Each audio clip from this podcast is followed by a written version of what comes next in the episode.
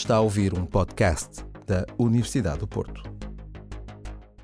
Médico e professor catedrático convidado da Faculdade de Medicina da Universidade do Porto, Rui Vaz dá a cara pelo livro Traumatismos Crânioencefálicos, Questões Essenciais na Prática Clínica.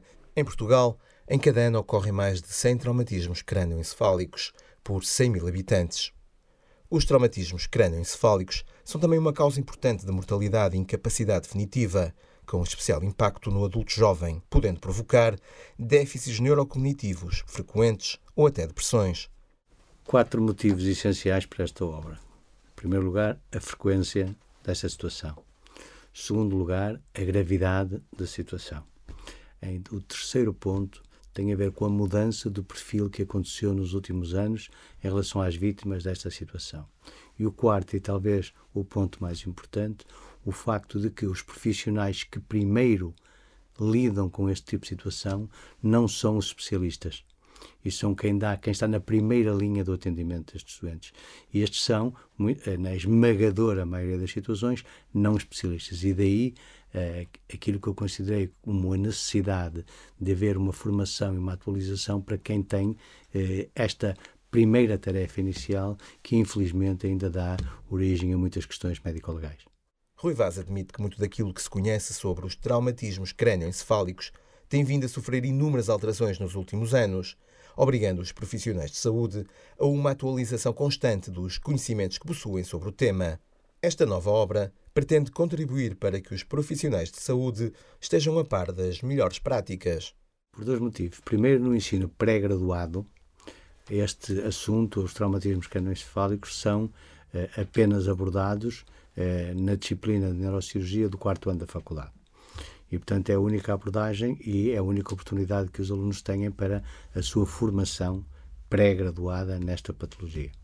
E depois, porque há relativamente pouca formação pós-graduada eh, do, do tema e essa eh, reduzida formação contrasta com a elevada frequência desta situação. E, nomeadamente, no ponto crítico eh, desta obra, que é o, o, que está talvez um dos pontos mais fortes desta, hora, que tem, desta obra, que tem a ver com os traumatismos crânioencefálicos ligeiros. Ou seja, aquele traumatismo que o doente a seguir à pancada fica relativamente bem, por exemplo, nunca eh, perde sentidos ou perde o conhecimento brevemente, mas este tipo de situação tem eh, ou pode ter consequências futuras. E por isso é que uma das opções foi um dos capítulos do livro ser feito por uma doente que sofreu todo o, o percurso que é normal eh, neste tipo de situação, ou seja, um traumatismo craneoencefálico ligeiro, as consequências desse traumatismo craneoencefálico, mas descritas não do ponto de vista médico, mas por quem as sente diariamente e as consequências disso. E esse é um ponto chave. Os traumatismos craneoencefálicos ligeiros são a maior fonte a maior fonte de conflitualidade e depois são eh, têm consequências que muitas vezes, mesmo pelos próprios familiares, são difíceis de valorizar. E esse é o ponto-chave. Depois, estes doentes recorrem a quem? Primeiro, quando têm um acidente, recorrem habitualmente ao seu centro de saúde, porque este não é um traumatismo craneoencefálico grave. E é preciso perceber o que se passa com aquele doente. E depois, tão ou mais importante do que isso é o depois disso. Porque depois disso, o doente vai contactar o seu médico assistente, o seu médico de medicina geral e familiar, com as queixas, e é nesse contexto que é importante que haja essa formação de quem lida com eles, quer na fase aguda, quer depois na fase crónica, e que essa formação exista para ser capaz de perceber o que se passa na verdade com aquele doente.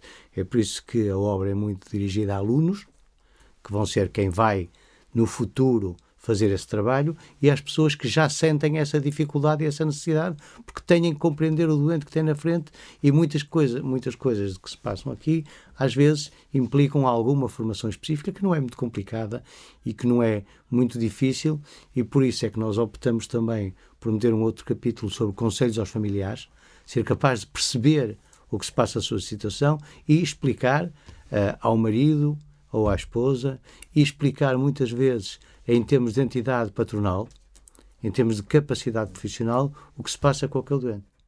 Nesta obra, Rui Vaz caracteriza a lesão cerebral traumática como uma verdadeira epidemia silenciosa, com custos sociais e económicos elevados ao mesmo tempo que lembra que a Organização Mundial de Saúde reconhece que estamos perante um problema de saúde pública, cuja magnitude é, em grande parte, desconhecida da população. Porque não há nada organizado na base do que sucede com, nomeadamente com os traumatismos craneoencefálicos ligeiros. Há alguma coisa organizada em termos do que sucede com os traumatismos graves, com as consequências das lesões de traumatismos craneoencefálicos graves, mas eh, nos traumatismos craneoencefálicos ligeiros acaba, sempre, acaba frequentemente, ou quase sempre, por ficar como um assunto familiar. O doente aceitou a consequência do traumatismo que teve, Uh, e tem muita dificuldade em uh, exprimir ou associar-se neste contexto. Muitas vezes estes doentes são subvalorizados, não são interpretados, porque depois os exames de imagem também não, são normais. Portanto, temos um doente, basicamente, que tem muitas queixas, que tem queixas que interferem com a sua qualidade de vida, mas em que os exames são normais. E, portanto, é esse tipo de. É isso que eu chamo de epidemia silenciosa. Um, esse tipo de organização não existe. E é isso que é importante, nomeadamente, que existisse para que, principalmente às famílias, aos cuidadores e às pessoas, e aos, e aos próprios doentes que sofrem, eh, que sofrem um traumatismo craneoencefálico, nomeadamente ligeiro, explicar-lhes eh, o que é que se passa com eles, quais são as lacunas que eles sentem, porque um outro aspecto que decorre em paralelo com, eh, com a normalidade dos exames é o facto de não haver tratamento médico para este tipo de situação. Há uma lesão, uma lesão cerebral, essa lesão cerebral não tem tradução na imagem, dá uma alteração de função e, uh, e o doente tem que viver com ela. E não há grande terapêutica para ela. Segundo Rui Vaz, a modificação da epidemiologia destas lesões, ou seja, das causas que lhes estão associadas, tem levado a um desvio etário para idades mais avançadas. Ao mesmo tempo, que aponta o facto destas lesões serem cada vez mais provocadas por quedas no contexto desportivo e profissional.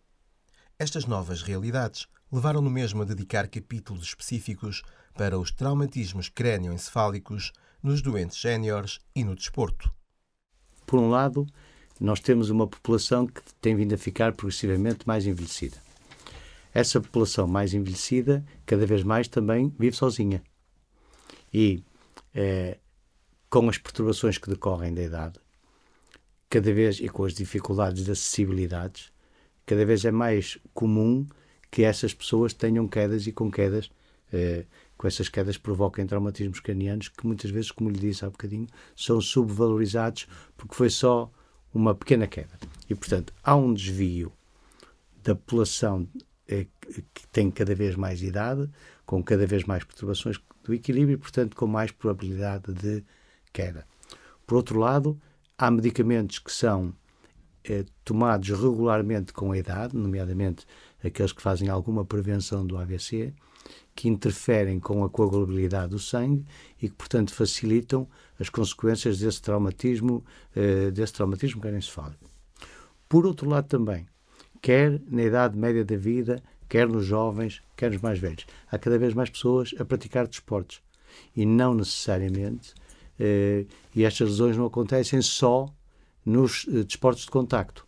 E, portanto, com esse maior número de pessoas a, a, a, praticar desporto, há também um número maior até da própria exigência, da necessidade das pessoas se sentirem jovens e de auto-exigirem uma, uma, um comportamento desportivo mais eh, exigente, chamemos assim, levam a que, posso, a que o número de acidentes desportivos tenha vindo a crescer e isso é uma realidade para a qual eh, não havia muita informação sobre isso. E esse é um facto concreto. Em eh, praticamente todos os desportos podem acontecer lesões, havendo mais praticantes, a incidência está feita e, portanto, o número vai ser maior. Portanto, esses são realmente os dois pontos importantes ou de, mais, de maior diferença deste livro, além dos que já falamos do doente a descrever e das famílias, esses são os outros dois, dois capítulos que me pareceram importantes. Rui Vaz dá a cara pelo livro Traumatismos Crânioencefálicos, Questões Essenciais na Prática Clínica, uma obra que reúne o contributo de inúmeros profissionais de saúde em capítulos escritos por diferentes autores. Para Rui Vaz, este livro resulta de um verdadeiro trabalho de equipa. Numa, num tema como este, todo o serviço tem que estar envolvido. E essa foi a minha preocupação, foi envolver todas as pessoas. Se reparar, eh, os capítulos são escritos por um júnior e um sénior. Todos os capítulos têm um júnior e um sénior e têm autores diferentes. E uh, os diferentes autores têm a ver exatamente com essa distribuição de trabalho, num trabalho que, para mim, desde o início, deveria ser um trabalho de equipe.